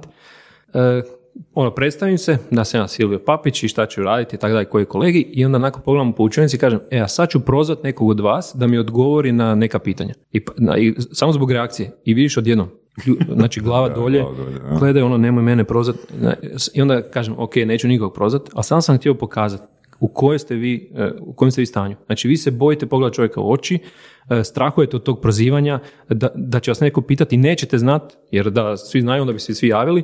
Znači, i onda oni gledaju, pa da, vidiš, nešto, nešto neštima, kako smo sad došli do toga. I onda se ja zapravo trudim kroz svoje predavanje vježbe, zapravo kroz vježbe najviše, ali to je neposredni kontakt, da, ajmo reći, ono, guide from the side se to kaže, a ne sage from the stage, dakle, da ja sad ex katedra pa pričam, ja sam najpametniji, ne želim biti najpametniji, to je bilo tužno da sam ja najpametniji na svijetu, Neš, debelo neštima onda sa ovim svijetom ako sam ja najpametniji, dakle, ili u učionici, i onda kažem, ok, ajmo, probajte to napraviti, dajte mi internet pristup u učionici, pa nema ga, pa rekoš, pa neće pisati na zidu, nego nađite ga, i onda oni razmišljaju, gledaju, pa kad se oslobode, dakle, to je nevjerojatna razlika šta se može raditi sa tim studentima koji su slobodni, ajmo reći u glavi, gdje ne strahuju da ću ih ja nešto prozvati, nego oni imaju osjećaj da mogu računati na mene, da ću im ja pomoći ako zapnu, ali ih neću smetati do tog trenutka. Da li to neki znaju iskoriš, iskorištavati?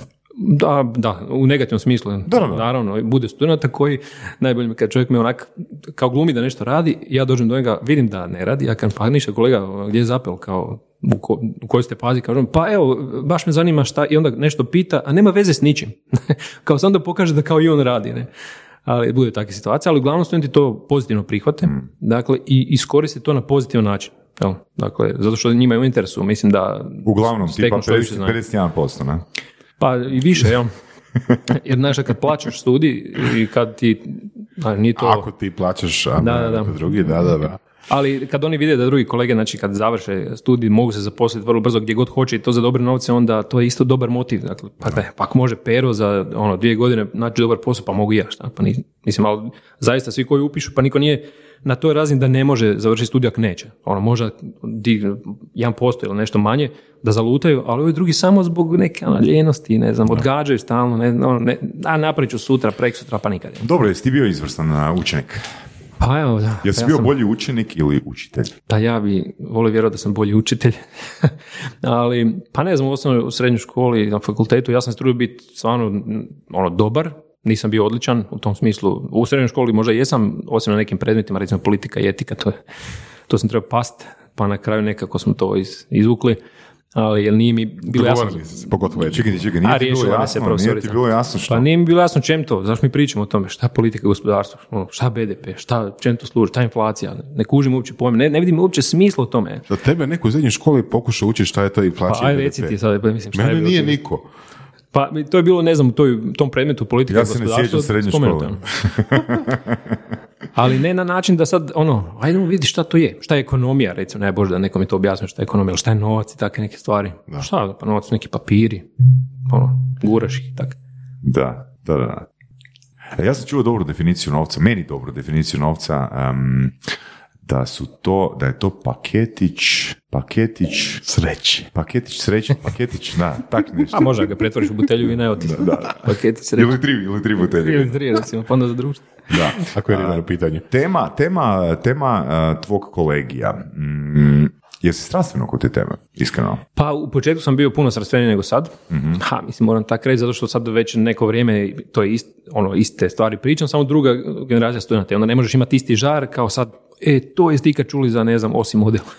Mm-hmm. Taj neki dio mrežama, ali ne, nije to isto uzbuđenje. Ne. Ali zato se angažirao nekim drugim stvarima, tipa rad sa studentima u grupama, nekim startup idejama i, i te stvari, što ono, ko je zainteresiran može iskoristiti jer bilo gdje, pa je tako i kod nas na faksu, tako da te stvari me onda više zanimaju. Ali opet me zanimaju ove kompleksnije teme. Znači, kad vidim da student e, iz toga izađe, ono pametni, vidiš, znači uđe unutra u učionicu i nakon tri sata vježbe on izađe, sad oni znaju šta je firewall, kako aks liste rade, i onak vidiš im da su sad malo narasli. E, taj trenutak, znači ta nagrada za nastavnika svakog, pa tako i za mene, mislim da je to ono, zašto uopće radiš taj posao, ne?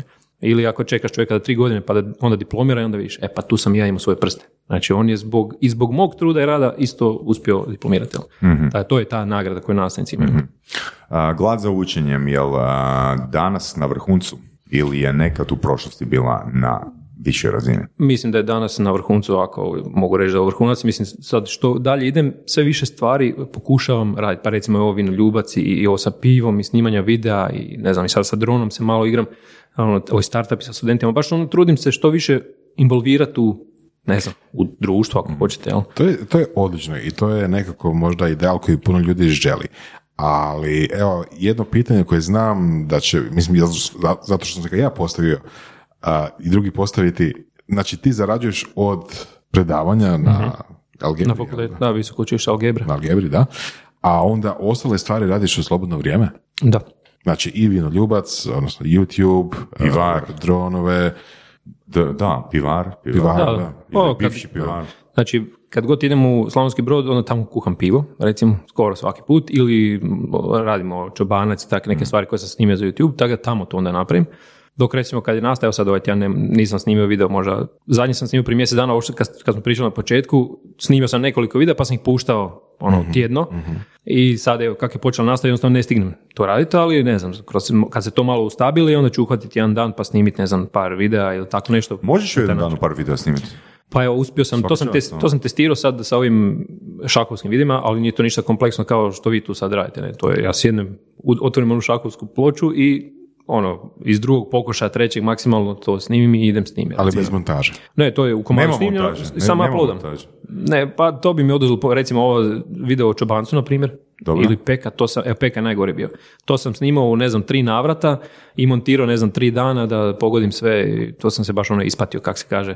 Ali evo, drago mi da sam to riješio. Ne? Ali ovo sam ono u hodu snimim i uploadam takav kakav je. E, nema rezanja, znači početak, kraj je snimljeno, to je to. Jel se toleriraš neke greške, tipa do pet grešaka izbacuju video? Pa, evo, to, to još se borim s tim. Da. Znači, s tim se borim. Sad, to ne znači da video nema grešaka, nego ja ih ne vidim jednostavno. Ali ono što vidim me bode onako uši, pa kak sam mogao to reći? To nema smisla što sam rekao. I nekad se namjerno pustim da, da stoji tako. Oprosti što te prekidam, ali imam jedan dobar trik, nije moj, nego mm-hmm. sam ga ulovio na jednom YouTube kanalu. Čovjek ima kanal na temu satova. I kad kaže uh, krivi model ili neku greškicu napravi, uh, vizualno uh, se pojavi zvjezdica i ono ispravak, ono kako je točan model ili koja je točna fraza, znaš.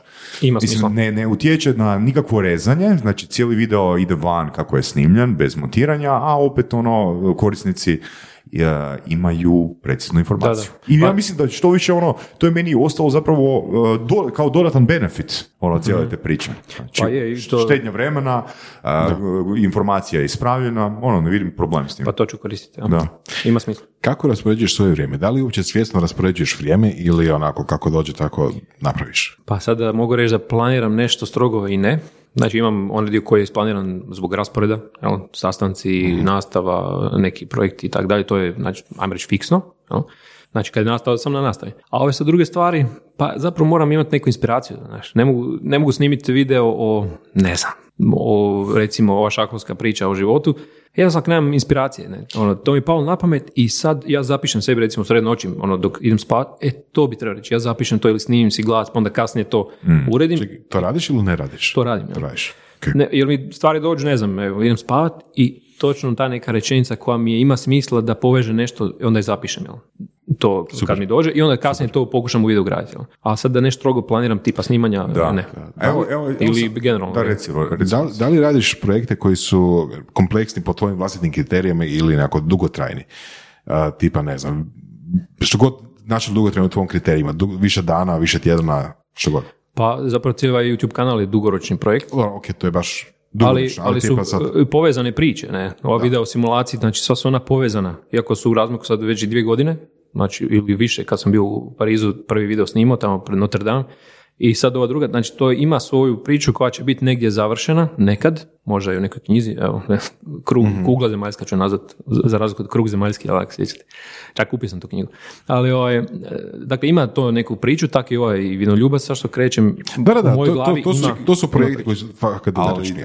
Što mene tu konkretno zanima, mislim da je slušateljima korisno. Zašto to sve stavljati na isti kanal kad teme nisu povezane? Pa ovaj dio... To ti je bilo onak, čisto jednostavnije, dok ne, nemaš... Bilo mi je jednostavno. Ali nije to tako loše. Znači, zavisi od cilja, naravno. Da. Znači, jedan YouTube kanal koji ja dosta često pratim, Atomic Shrimp se zove, gdje je jedan Britanac, isto to, mislim, ne iste stvari, ali istu širinu ima. Znači, iz tjedna u tjedan ne znaš šta će se pojaviti, ali nešto iz njegovog života, nešto iz njegovog posta će se pojaviti. E pa upravo i to. I ljudi, um, jako da, puno... Ali znači, to je znači, jedna, jedna tjedno, kužiš. Znači, el, kod Silvija se događa to da, recimo, snimi šest sedam videa na temu, odnosno koji se nadopunjuju, i onda imamo, recimo, dve, dva videoklipa na temu piva. Da, da, da, ali htio sam nešto drugo komentirati. Znači, respons koji u komentarima vidim na takve, na takav način objavljivanja, znači, mm. na takav način izbor tema, izbora tema, je to da ljudi zapravo su ok s tim zato što dolaze na taj kanal ne da bi specifično okay. naučili o pivu, nego zato Uži. da bi ispunili slobodno vrijeme. I zato je u redu da se kanal zove Silvio Papić. Vinoljubci je... Vinoljubci je, Vinoljubac je poseban kanal, da, da, to je da. poseban kanal, ali ovaj moj kanal je zapravo kanal, ja sam napisao tamo o životu čovjeka, to je o mom životu. Znači, ja tu stavljam videa koja su neki produkt mojih razmišljanja, da, djelovanja, da, da, da, da, ono, da. jednostavno iz mog života. Dakle, to je neki trag u vremenu za da. i mene kasnije, i za ljude koje zanima to, za moj, moj djecu je tako. Jel? Da. Dakle, jednostavno to je kanal o životu čovjeka, tako sam ga nazvao i tako stoji i sad ja tu snimam i o pivu, jer čovjek da. kuha i pivo i, I, i jede to ima, i ku, to ima čobanac. Pristojnu nišu, znači to je, to je fakat ono, ono prepoznato na YouTube-u kao ono dosta okay. popularna stvar. Je, u redu. Da, još ako se neko poistovjeti s tim, pa onda možda ćemo postati prijatelj nekad, ko zna, jel? Da.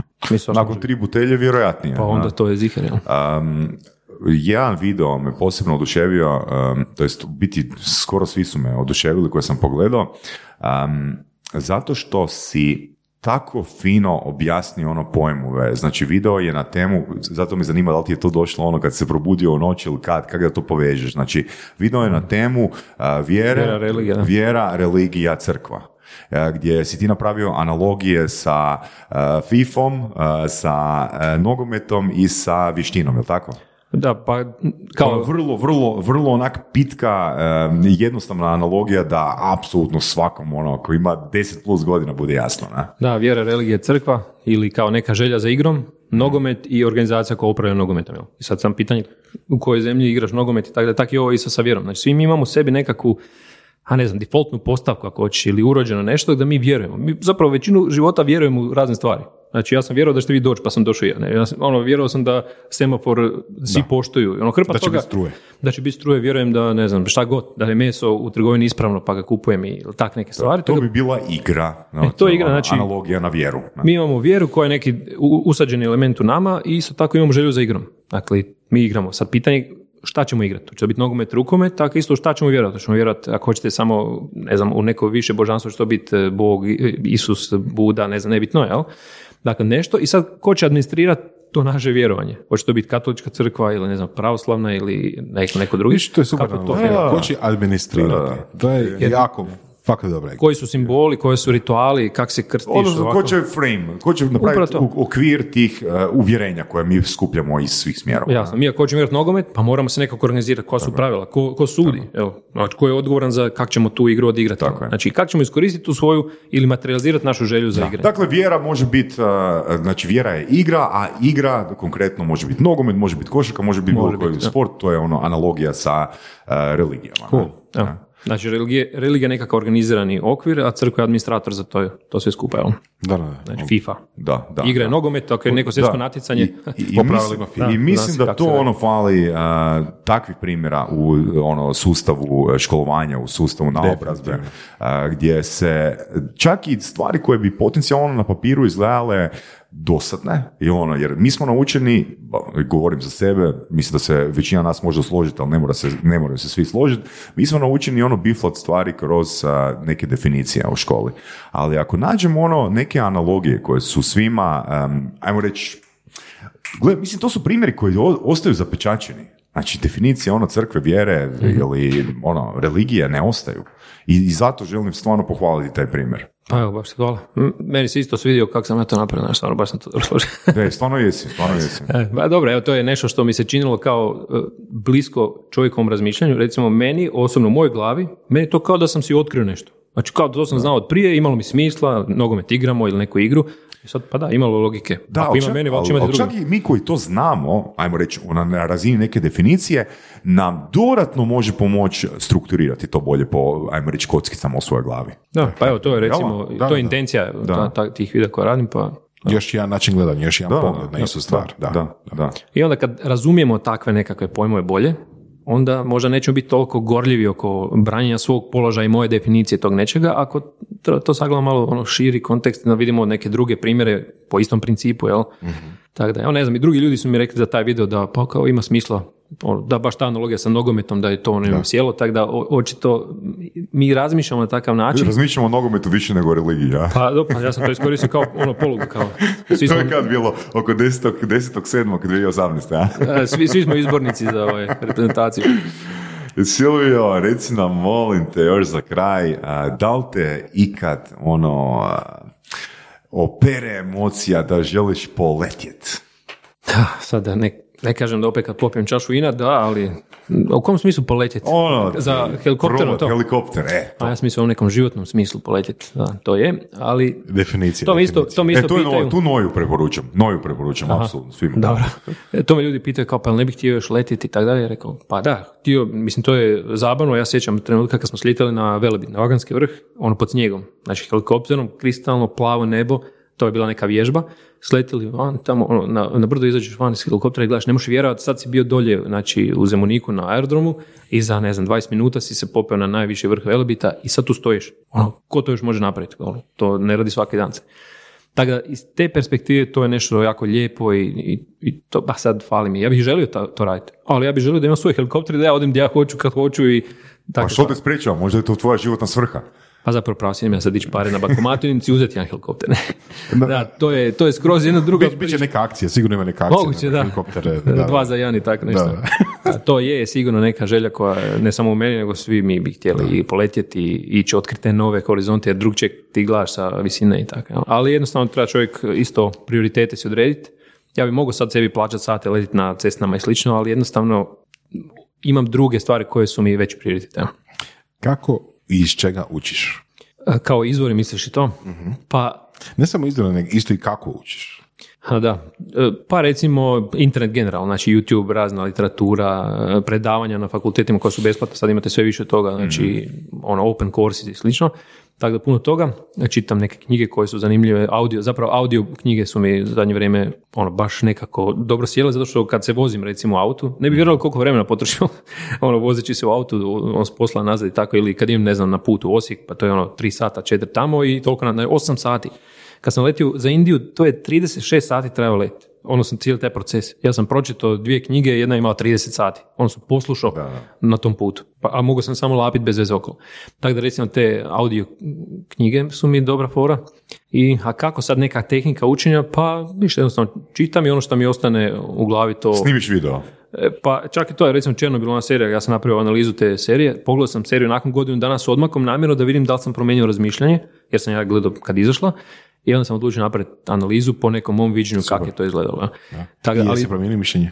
Pa moram reći da nisam, isto, ono, kad sam koristio neku istu logiku razmišljenja, analizirao sam na način koji sam... Ok, na što, mi, na što misliš? A, pa kao šta... Što si, što si konkretno analizirao? Što serija pokušava iskomunicirati? Jel to ne, ono, kad sam razgovarao s ljudima, rekli su pa to je o Černobilu kako je eksplodirao reaktor. A zapravo po mom mišljenju to je najmanji, najmanja stvar. To je neki događaj, tehnička stvar koja se dogodila, ali se zapravo sve drugo nadovezuje na tu priču. Zašto oni nisu tražili pomoć? Zašto lagali kad su tražili pomoć pa taj robot nije mogao raditi tamo i tako neke stvari. Jel? E sad, ulaziti u to šta je tamo istina ili istina, to nema smisla, ni to ja mogu, ni bilo ko to može znati sto posto šta je bilo, ali na temelju ovoga što je prikazano i neki drugi povijesni činjenica o Sovjetskom savezu i tako dalje, ovo mi je imalo smisla što sam ja ispričao. Ali najbolje za naučiti je kad nešto ideš sam naprijed. Znači, evo ja se jako studenta tražim da rukom pišu zadaću, to neko će možda reći pa to nije normalno, ali kad čovjek napiše svojom rukom nekakvu zadaću, znači to mu ostaje u, u glavi puno bolje nego kad, ma jasno, kad, kad gleda mene i ja pričam na Udemy, ne znam, u nekoj... Što misliš o online lekcijama? Pa to je korisno i pogotovo korisno za ljude koji nemaju puno vremena, nekih zanima neko specifično, konkretno znanje, pa sad, ok, kako se instalira, ne znam, nešto, Microsoft Teams, klik, klik, klik, ok, riješna stvar, čak i ne znaš, ali si to iskoristio. A zapravo, meni se čini da u budućnosti pravo obrazovanje će biti osobno jedan na jedan, tipa kao u drevnoj Grčkoj, pa ću, ne znam, mm-hmm. ono, ja šetat sa tri učenika i učiti ih, ne znam, mm-hmm. životu ako hoćete. Jel? Jer kako automatizacija ide i cijeli tehnološki razvoj, znači poslovi koji su, ajmo reći, rutinski i neki jednostavni nestaju. I vrlo brzo mi ćemo morati raditi sa toliko apstraktnim stvarima kao ljudi da malo ko će biti bez neke posebne obuke, treninga, kako razmišljati, uči kako razmišljati, hendla te poslove. Jel? Znači ovo sad otvaranje kapije porte, niko to više neće raditi, blaga ni to. Da, mislim, s druge strane sveti gral nekakve moderne tehnike I T-a je da se automatizira što više od toga i da se do što više ljudi može doći do, sa što manje uh, truda, jeli? Znači posve suprotno tome. Znači ja bi isto puno više volio princip ono uh, majstor i nekoliko ljudi oko njega, pod navodnicima šegrti, jeli, ili kako god nazvali, koliko terminologiju koristili, ali uh, moderna tehnika, civilizacija, I T, sve skupa ide u tome da uh, jel, napravimo platformu gdje će milijarda ljudi moći slušati jednog jedinog profesora i sam on pod navodnicima treba znati to, tu, tu, tu stvar dovoljno dobro. Jel? Mm-hmm. Znači posao suprotno ide. Znači dobivaš posao tek kad on umre. E, to je problem, ja. Da, to je problem. Da. Samo uvijek će biti tu... Ili se sadržaj, ili umre i taj sadržaj, ta, ta znanja se promijene. Da, da to dva će, kriterija mora to biti. To će se mijenjati, a osim toga ljudi hoće novije, znaš. Kad imaš kao, na YouTube kad gledaš, kad biraš video, a to je isto o tome kako se konfigurira D H C P, ali ovaj ljepši video, ljepše je nekako složen i gledam da. Taj. Pa onda uvijek možeš na neki način pratiti. Ja, dođe neki sa indijskim naglaskom i kažeš ne, ne. ne pa recimo ne razumijem ga šta priča i tako. Ne. Ali dobro, to je nešto što na budućnost nosi, to je neminovno, sad samo pitanje kako ćemo se mi kao nastavnici koji rade u tome prilagoditi, jel? Koliko kvalitetno ćemo raditi neki sadržaj, mora biti interaktivno, ali kažem, ne možeš ti čovjeka naučiti ajmo reći životu. Znači i ovaj odnos koji imamo sa studentima u tehnici, dakle kad konfiguriramo te mrežne uređaje. Znači ja nije da njima samo pričam o tome, nego ja ih izazivam da oni razmišljaju, da mi daju neki kontraargument, da kaže zašto je bolje ili nije bolje. To nema u tom digitalnom svijetu, da sad neko mene challengeira, to je kao prvo snimljeno. Da, da. Interakcija. Tako da, evo, ali vidit ćemo kako će to se sve oditi. Da. Eto, ja se zahvaljujem, uh, mi se zahvaljujemo još jednom Mati iz Južne Hrvatske na, Pozdrav, preporuci, Mati. Na preporuci Silvija. I Silvio, samo bi te, bismo te zamolili poruka svim učenicima. Svim učenicima. Dakle, iskoristite vrijeme koje ste u školi na efikasan način. Dakle, to će brzo proći, ne bi vjerovali koliko to brzo prođe i onda će čovjek se pitati u jednom trenutku pa šta sam, na šta sam to vrijeme potrošio. Tako da gledajte to ovako, da e, za tri godine srećete se dvije osobe. Jedna koja ste postali i druga koja ste mogli postati za te tri godine. A tako je u životu, jel? I onda ćete se sravniti i upoznati zapravo ko ste mogli biti i šta jeste. Evo, tako da to imate uvijek novu. S tim da to bi rekao da vrijedi za bilo koju fazu. Tako je, za bilo koju fazu cijeli život. Tako. Silvio, hvala ti puno. Ništa, hvala vama puno na pozivu što ste me ugostili. Hvala puno. Inspirativno, savršeno. Hvala. Slušali ste podcast Surove strasti, broj jedan audio podcast u regiji. Ako vam se sviđa, lajkajte. Ako se slažete sa gostom, komentirajte ili ako se ne slažete, pogledajte našu ponudu obrazovnog sadržaja na academy dot surove strasti dot com. Komentirajte, lajkajte i nadasve šerajte tako da i drugi ljudi mogu saznati za Surove strasti. Čujemo se i do slušanja.